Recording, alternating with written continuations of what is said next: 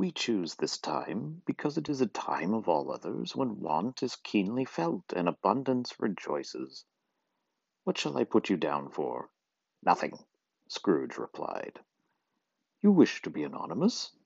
"I wish to be left alone," said Scrooge. "Since you ask me what I wish, gentlemen, that is my answer. I don't make merry myself at Christmas, and I can't afford to make idle people merry. I help to support the establishments I have mentioned. They cost enough, and those who are badly off must go there." "Many can't go there, and many would rather die." "If they would rather die," said Scrooge, "they had better do it, and decrease the surplus population." Seeing clearly that it would be useless to pursue their point, the gentlemen withdrew. Scrooge resumed his labors with an improved opinion of himself. Meanwhile, the fog and the darkness thickened so that people ran about with flaring links, proffering their services to go before horses and carriages and conduct them on their way. The ancient tower of a church, whose gruff old bell was always peeping slyly down at Scrooge out of a Gothic window in the wall, became invisible and struck the hours and quarters in the clouds with tremulous vibrations afterwards, as if its teeth were chattering in its frozen head up there. The cold became intense. In the main street, at the corner of the court, some laborers were repairing the gas pipes, and had lighted a great fire in a brazier, round which a party of ragged men and boys were gathered, warming their hands and winking their eyes before the blaze in rapture. The water plug being left in solitude, its overflowing suddenly congealed and turned to misanthropic ice. The brightness of the shops, where holly sprigs and berries crackled in the lamp heat of the windows, made pale faces ruddy as they passed. Poulterers' and grocers' trades became a splendid joke, a glorious pageant, with which it was next to impossible to believe that such dull principles as bargain and sale had anything to do foggier yet, and colder, piercing, searching, biting cold. If the good St. Dunstan had but nipped the evil spirit's nose with a touch of such weather as that, instead of using his familiar weapons, then indeed he would have roared with lusty purpose. The owner of one scant young nose, gnawed and mumbled by the hungry cold as bones are gnawed by dogs, stooped down at Scrooge's keyhole to regale him with a Christmas carol. But at the first sound of God bless you, merry gentlemen, may nothing you dis... Scrooge seized the ruler with such energy of action that the singer fled in terror, leaving the keyhole to the fog and even more congenial frost.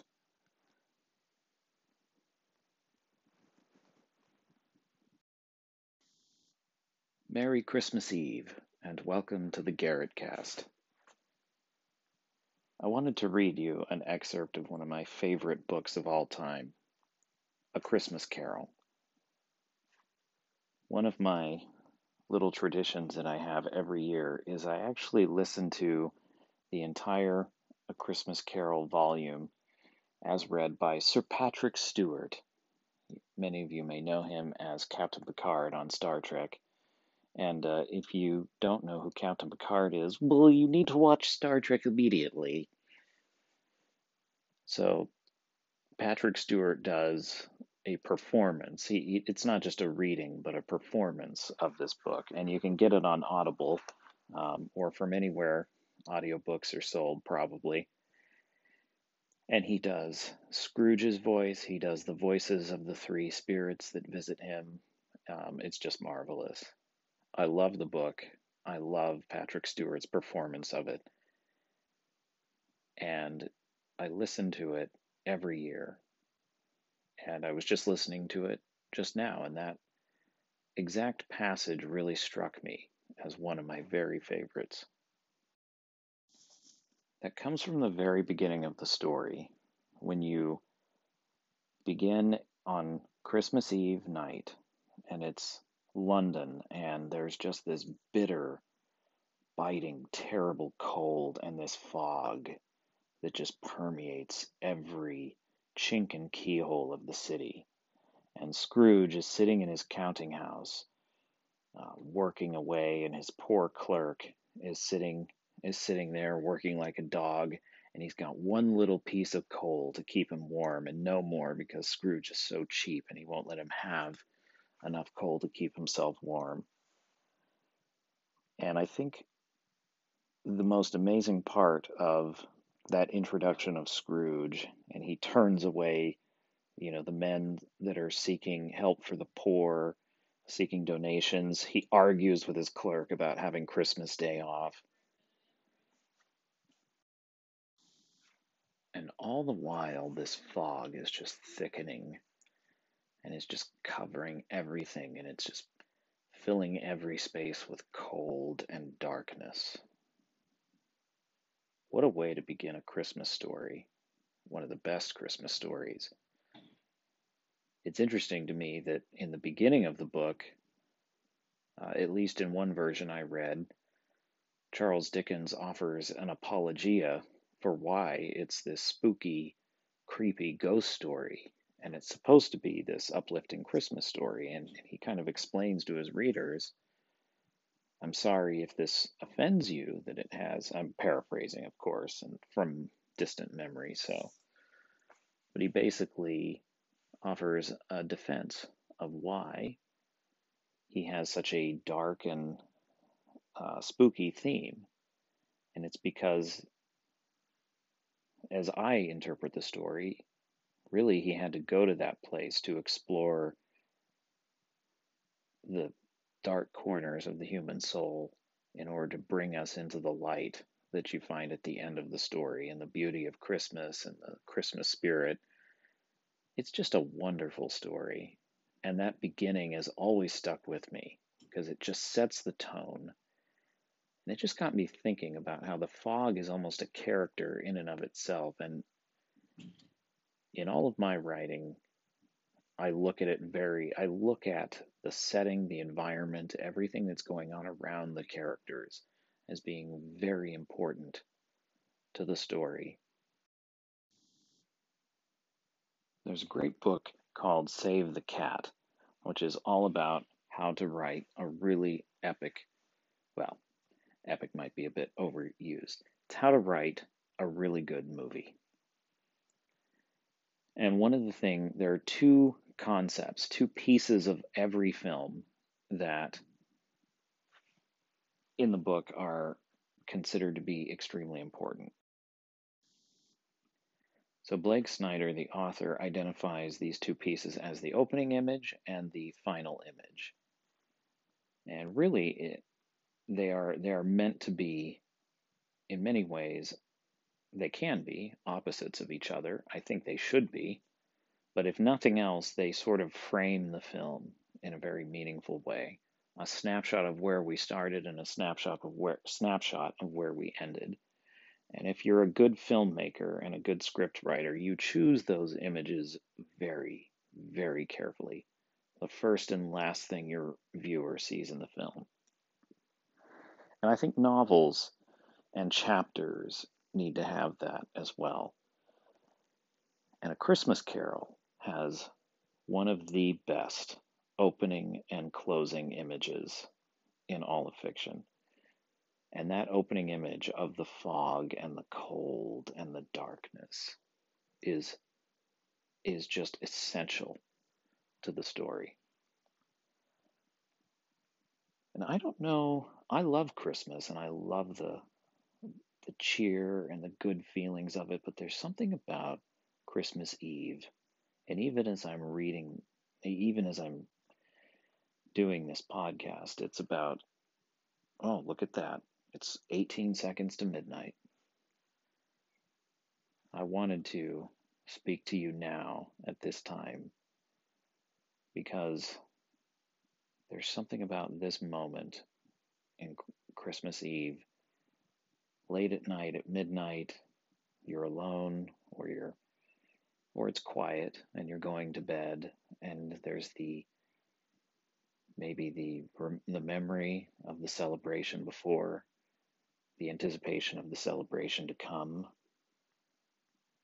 and that moment of quiet calm over the world and that is the perfect space for this spooky Christmas Story, A Christmas Carol. So for some reason, I just love listening to it when I have some quiet time alone and it's late at night on Christmas Eve. And I don't know if I'll get through all of it tonight because I'm rather tired. I had a pretty long day, but listening to those first few chapters, as read by the great Sir Patrick Stewart, was so worth it. So if you haven't heard this audio version of A Christmas Carol, I really recommend it. And if you haven't read the book lately, it's a great book and it's pretty short. And it's a great read by Charles Dickens, the original Christmas story.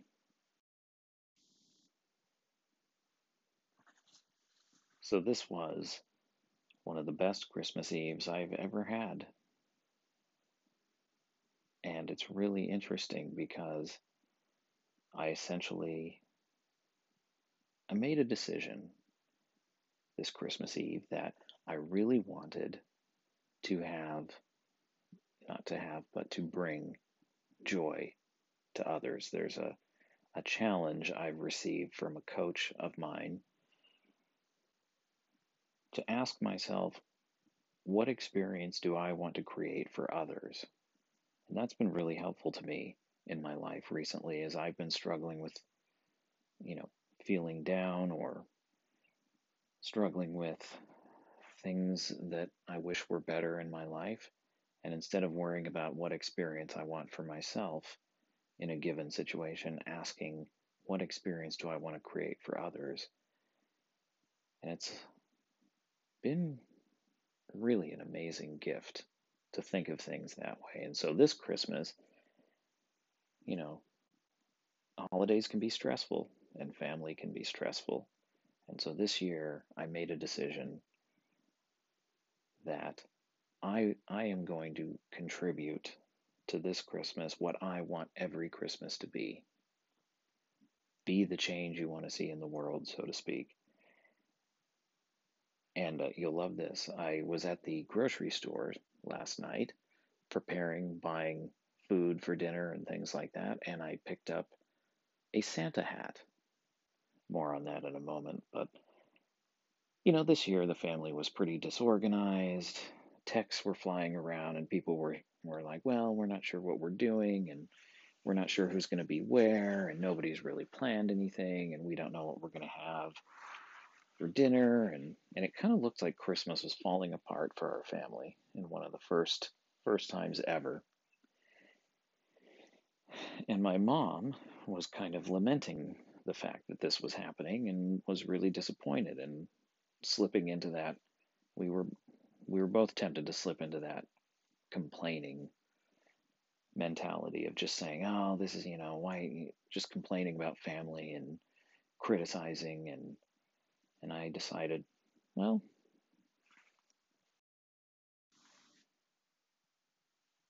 I don't want to bring that energy to this Christmas.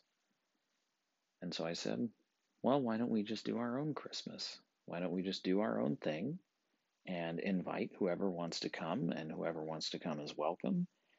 But you and I, and, you know, my aunt and my grandmother, and, you know, just a few handful will be here on Christmas Eve and we'll have some dinner, something that we like, and we'll open a few gifts and we'll just have a good time and we'll invite anyone who wants to come. And we said, okay, and we're not usually the ones that make the dinner for, for the family. I certainly don't. I'm usually the one that sits on the couch while others make it. And I said, all right, well, this, what do we want to have? And so we made a decision. We're going to have some ribeye steaks, which is usually not what we have for Christmas. And we're going to have, I said, you know what? I, there's this great cheesy mashed potato casserole that my sister makes, and I'm going to try her recipe. And you know what? I've never had and never made homemade hot chocolate. I'm going to make some homemade hot chocolate and keep it warm the entire night so that anyone that wants hot chocolate can get it whenever they want and maybe my aunt would like to make her famous chocolate chip cookies. And we sent out a text message saying, "Hey, this is our plan, and this is where we're going to be. Uh, 6:30 p.m. Christmas Eve. If you'd like to come, let us know." And a funny thing happened, you know, it's like at first there was a little bit of, well, we're not sure and we'll see what happens. And then before you know it, the texts are coming in and well, we had 20 people basically coming over for Christmas Eve. So today I had a big job ahead of me. I have to prepare for all this because I volunteered to cook the steaks, to barbecue them. I volunteered to make this mashed potato recipe I've never made. I volunteered to make hot chocolate, which I never made. I still had presents to wrap. And uh, so I got up this morning, I worked out, which was great. And then, and this is the most important part, I put on my magic Santa hat. Significant pause. What is the magic Santa hat? Well, it's a Santa hat and as long as I'm wearing it, I simply made a rule for myself. When this hat is on my head, I am only capable of bringing joy and happiness and holiday cheer to others, no matter what. I did what I do best. I created a character and I stepped into that character. And so I told people, I said, this is my magic Santa hat.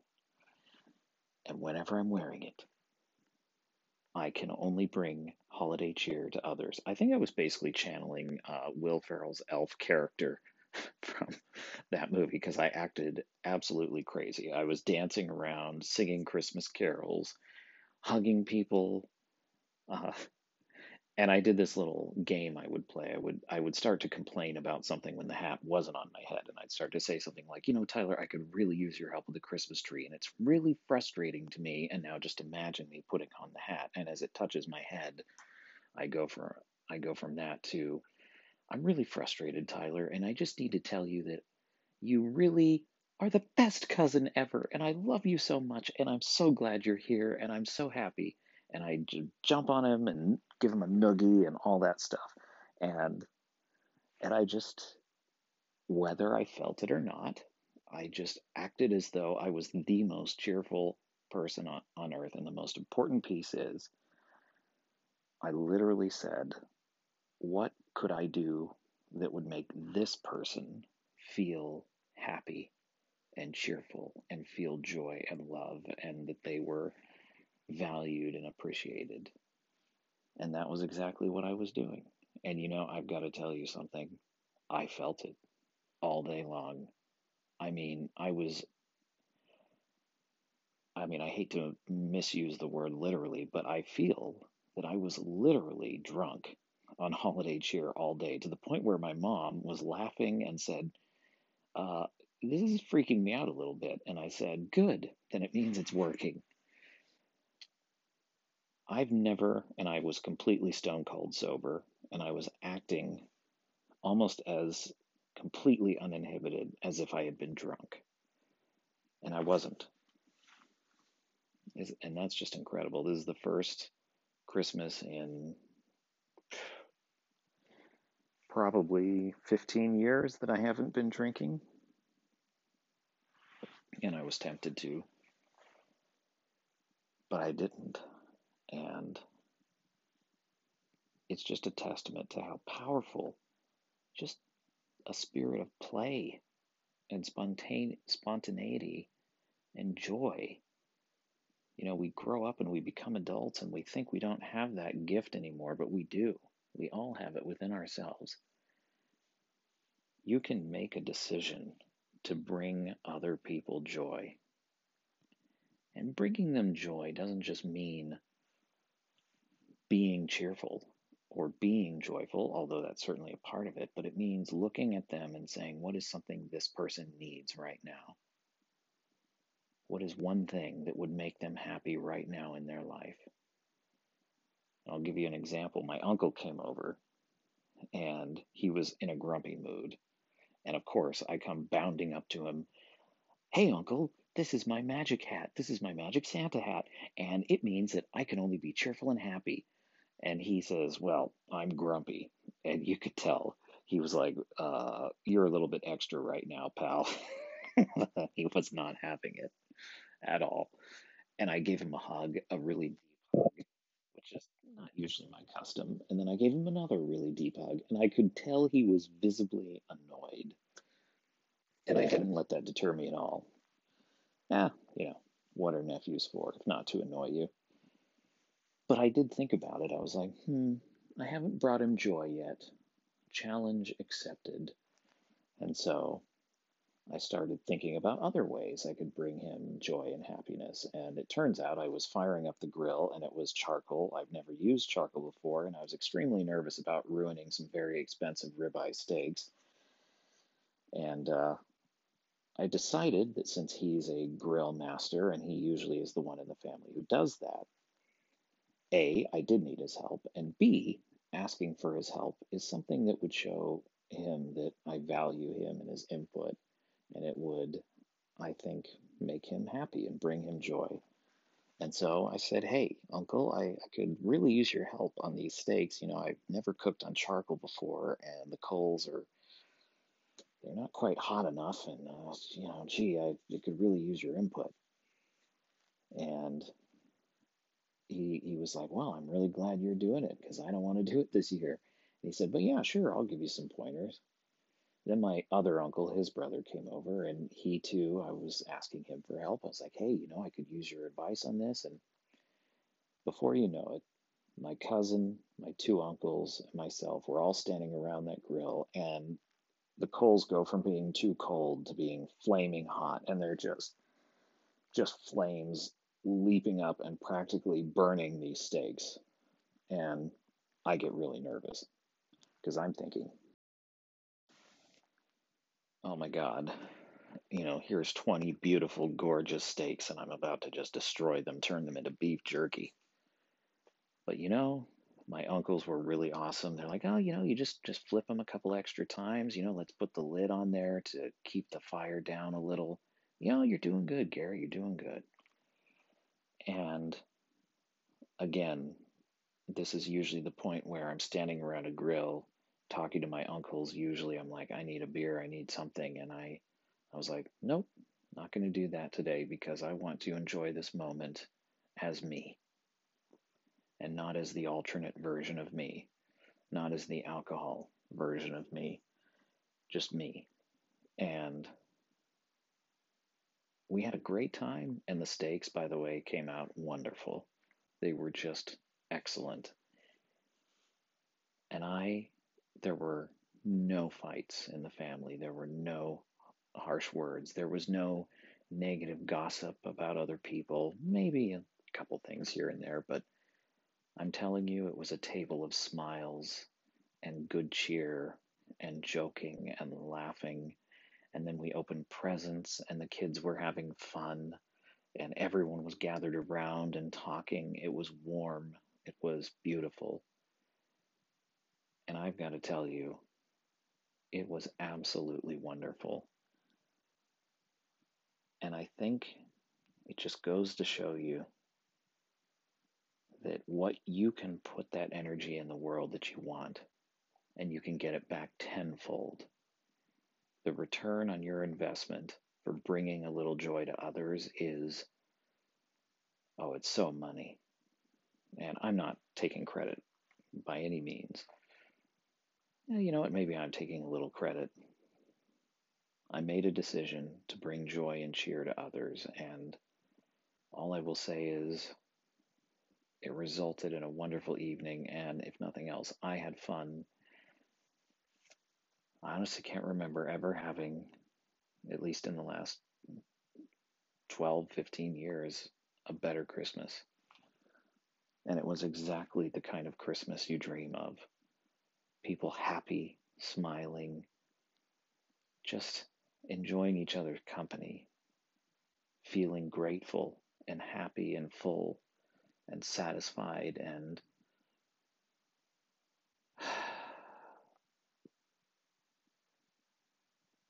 could have gone a different way. It always can. So,